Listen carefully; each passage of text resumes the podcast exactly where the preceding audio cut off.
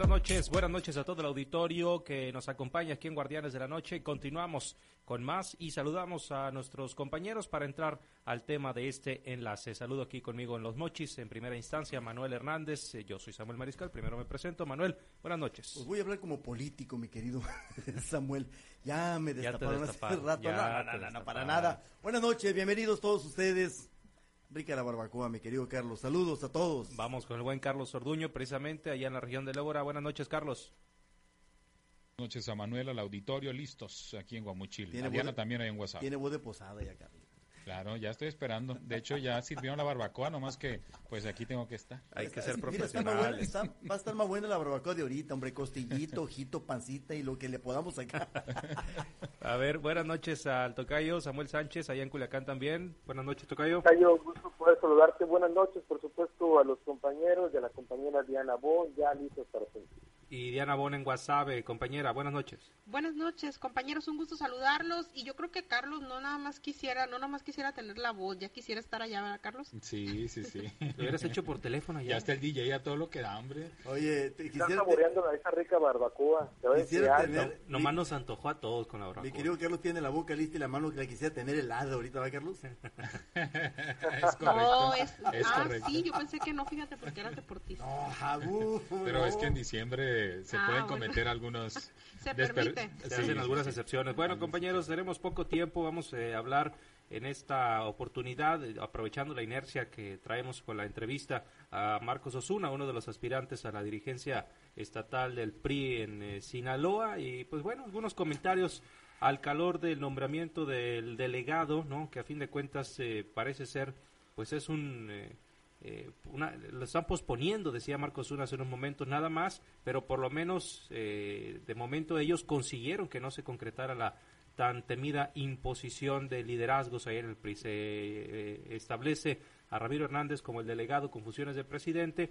y eh, pues habrá que ver qué decisiones se toman en el corto plazo o en el mediano plazo. Los priistas esperan que sea en el corto plazo para determinar quién será ya el dirigente formal. Eh, ¿Cómo la ven este, este asunto en el, terreno, en el terreno político? Pues a mí me llamó mucho la atención que estuviera totalmente consciente de que la imposición se iba a dar, que porque, pues como bien lo señalaba Samuel, y que nada más les habían aplazado esa imposición, entonces, pues ¿dónde, y se lo pregunté directamente, ¿dónde está la dignidad de quienes estaban aspirando a que sea un proceso democrático al interior del PRI, pero como él dijo, pues si no te quieren, pues ¿para qué estás? A mí me tocó ver la fotografía, una, una de las fotografías que se tomaron y el único que sale con sonrisa es Ricardo Madrid.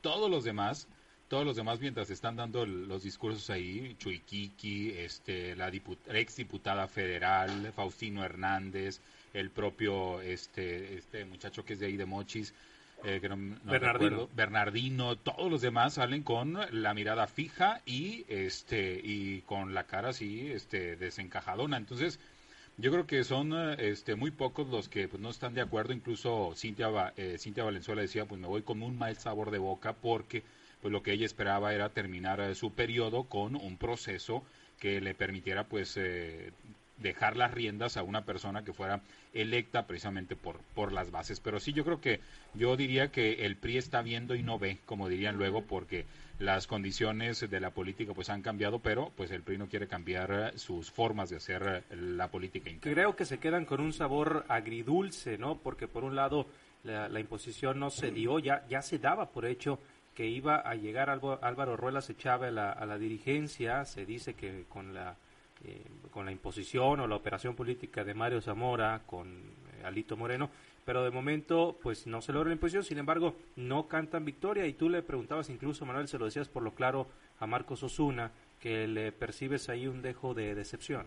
Sí, efectivamente, eh, fíjate que ahorita que, tú comentas el, aspecto de la imposición, sí se impuso, pero con otra cara y otros rostros y un elemento ajeno a Sinaloa. Fue una imposición brutal eh, la que le hicieron al PRI en Sinaloa eh, con la llegada del señor Ramiro Hernández. Hay un tiempo, hay un libro que se llama Tiempo de Canallas, eh, y, lo, yo lo, ubico en, en, ese contexto, mi querido Carlos. las reflexiones que está haciendo Marcos Osuna, que en su momento lo, lo, lo, dijo temprano aquí con, con Samuel, lo dijo hace rato, no están muy alejadas de, de lo que piensan muchos priistas, pero que no se atreven a decirlo Alejandro Moreno tiene cerquita a un sinaloense. Eh, y se pensaba que esa cercanía permitiría eh, pues que en Sinaloa las cosas para el PRI fueran totalmente distintas. Alguien tenía todavía la confianza de que así podría ocurrir. Sin embargo, parece que Alejandro Moreno no quiere eh, meterse a Sinaloa y le deja la decisión al elemento que tiene cerquita, lo decía Marcos Osuna, al senador Mario Zamora, que, quien es el que ha estado de cerca y muy cerca con, con Alejandro Moreno. Y eso, yo le preguntaba, a ver, ¿quién está estorbando? ¿Quién está obstaculizando? Porque hay un PRI, Carlos, si tú no me dejas mentir, agraviado desde el 2018, con todo lo que se le hizo. Dolido incluso. Agraviado y dolido, ¿no? Eh, con todo lo que se le hizo y se le sigue haciendo. ¿Qué se le hizo al PRI en su momento? Todo lo que lo llevó a perder las posiciones políticas en el estado de Sinaloa y a dejarlo con las migajas que hace rato describía Marcos Osuna. ¿Qué se le siguió haciendo? Se le impusieron candidatos a modo por la vía plurinominal, que son los que están en el Congreso del Estado. ¿Qué se le sigue haciendo? Se impone a un coordinador eh, de la bancada priista en el Congreso del Estado que origina que alguien que tiene carrera partidista eh, se declare independiente. Pero no ha sido así siempre, Manuel. Eh, ¿Qué se espérame, ¿qué se le sigue haciendo? Les mandan y les imponen a un delegado cuando hubo tiempo para preparar un proceso sucesorio, pues que hubiera dejado un poco mejor y más tranquilos a los priistas porque en sus manos hubiera estado la sucesión y la elección del dirigente formal del PRI de Sinaloa. Me preguntas tú, ¿qué no ha sido así siempre? Sí, tiene mucha razón.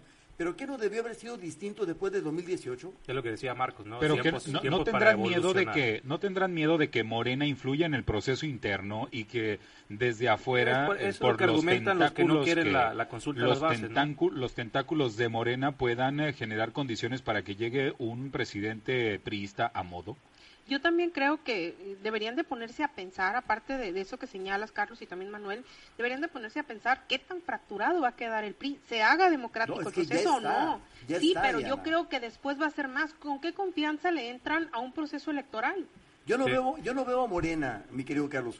Yo veo a un, PRI desarticulado con un presidente al que, no le al que no le interesa lo que pasa en las entidades federativas y que está pensando ¿En qué va a pasar una vez que le quiten el fuero? Samuel Sánchez estuvo en la conferencia de prensa en la que veíamos la foto acá eh, que describía a Carlos, se ve la mayoría, salvo Ricardo Madrid con la cara desencajada. Tocayo, tú estuviste ahí. Eh, ¿Cuál es tu opinión respecto a todo esto y qué nos eh, puedes comentar? Exactamente, incluso muchos de los que aspiran también, entre ellos Paola Gárate, que también se menciona entre las aspirantes, ella no estuvo al frente, ella se quedó atrás ahí entre el público y otro de los aspirantes. No todos pasaron, no sé si fue por decisión propia o finalmente no les permitieron estar ahí al frente. El diputado Madrid fue uno de los últimos en llegar junto con la ex lideresa Cintia Valenzuela. Ellos sí pasaron al frente, otros se quedaron atrás. Pues sí, coincido con ustedes, había acá largas, no había tantas sonrisas ahí. Desde luego, desde semanas atrás, cuando fue esta reunión, que se reunió la militancia, y ahí empezaron a advertir que podría haber esta imposición desde parte de, parte del CEN nacional y que finalmente pues no se llegó a un acuerdo, fueron, solamente fueron expresiones de que probablemente pues estaba metida la mano ahí de Mario Zamora, de varios aspirantes, sin embargo pues prácticamente no pasó nada, llega el tiempo de salir de Cintia Valenzuela, llega la imposición de Ramiro Hernández y va a ser prácticamente quien va a decidir pues el rumbo junto con el, Consejo Político decidir deja abierta esa posibilidad que va a ser método de elección o puede ser método de designación. Ninguna de los dos queda claro cuál va a ser. Es una postura que apenas se va a decidir en el PRI y lo que quieren los PRIistas, lo que he escuchado yo, es que quieren que sea por votación, que las bases PRIistas elijan a su próximo eh, dirigente para que haya mayor unidad, para que haya un cambio verdadero en el periodismo y que no sea una imposición de parte desde el Comité Directivo Nacional. Sin embargo, pues en política todo se vale y ya nada es sorpresa, ¿no? Finalmente, pues no puede ser sorpresa que finalmente pues sea Álvaro Ruelas quien quede al frente del periodismo y que todo esto prácticamente al final de cuentas se convierte en un circo y que se ve esa imposición de la que no querían ser objeto los turistas. Yo creo también también que la, la, idea de Carlos, perdón Manuel, no está tan descabellada el tema de que Morena pudiera estar teniendo injerencia, porque yo creo que tampoco confían en su líder nacional ya, ¿no? Yo no lo veo, no veo yo a Morena. Yo veo a un primo, te repito Diana, totalmente desarticulado, totalmente descompuesto. Yo veo un primo como un rompecabezas cuyas partes ya no encajan. Cualquier método que se aplique en este momento para la elección del nuevo dirigente del PRI en Sinaloa va a ser muy riesgoso. Uno, eh, Samuel Sánchez dice que las bases, ¿dónde están? ¿Dónde están las bases del PRI sinaloense? Dos, los consejos políticos, eh, Carlos, eh, la, experiencia te arroja que el Consejo Político Estatal del PRI está formado está formado por los cuadros del PRI, estén donde estén, por alcaldes, gobernador en turno, legisladores, sectores, organizaciones, es decir, la nomenclatura priista. ¿Dónde está, Carlos? Sí, yo creo que es, es eh, complicado, como bien lo comentan, por como lo decía también eh, Marcos, ¿no? No hay un gobernador que es el líder político en el estado de Sinaloa. No hay quien ponga orden. Entonces, pues. exactamente, no hay quien ponga orden. Lo que sí es que yo creo que no se puede desdeñar que tanto Aguilar Padilla como Quirino Ordaz Coppel, muy ligados ahora al equipo de Movimiento de Regeneración Nacional, pues siguen teniendo influencias en el PRI. Y yo creo que tampoco eh, algunos priistas pues quieren que personas ligadas a estos eh, líderes políticos pues lleguen a la dirigencia estatal, porque entonces sería entregarle el partido al Movimiento Regeneración Nacional. Entonces, pues yo creo que sí están cuidando también ese aspecto y eh, me parece que de ahí también eh, la decisión que está tomando. Lo que sí creo es que, como bien lo comentas, Manuel, hay muchas bases que pues ya no están este, contemplando al PRI, muchas ya se fueron, muchas están ya coqueteando con otros partidos políticos.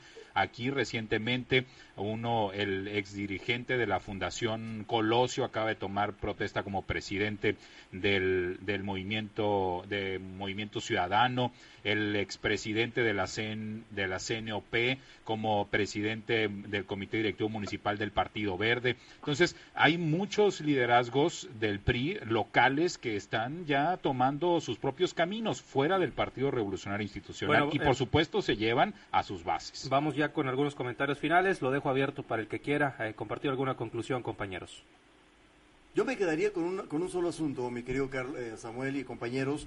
Eh, el PRI, el PRI en Sinaloa, no supo, y voy a hablarte en términos de, de, conclusión de tiempos eh, políticos para prepararse para lo que viene, no supo aprovechar los vacíos de capacidad política que no tiene Morena. Morena no tiene una organización partidista en Sinaloa que tú digas está sólido como partido o como movimiento como estructura política. Como estructura política. No supo reagruparse y lamentablemente las manos externas, y te hablo yo de lo que pasó con el, el grupo parlamentario que, que está ahorita en el Congreso eh, del Estado, con, la, con el brazo larguísimo que tiene Quirino Ordaz de España, eh, pues les ganó la partida. Y no lo dudo yo, Carlos, eh, tú lo ventilabas, Diana lo decía, que el tentáculo de Quirino esté metiéndose hasta acá vía, vía, y ahí sí podría concederte, eh, podría darte esa concesión, Diana y Carlos, vía Morena, fíjate, con los, con las relaciones que se tienen.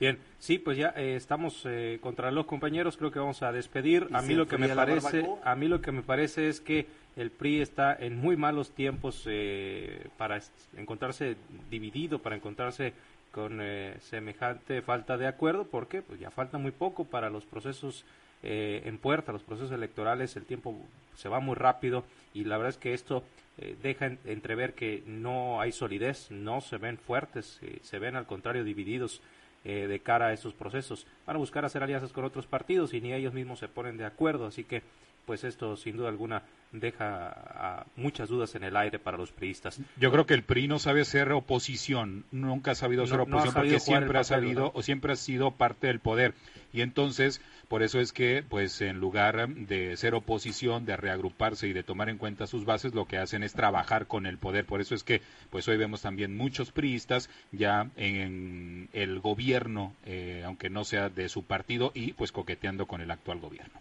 Bien, nos despedimos, compañeros. Eh, gracias a todos y que tengan muy buenas noches. Buenas noches. Buenas noches. Mañana 26 años de Guardianes, señores invitados.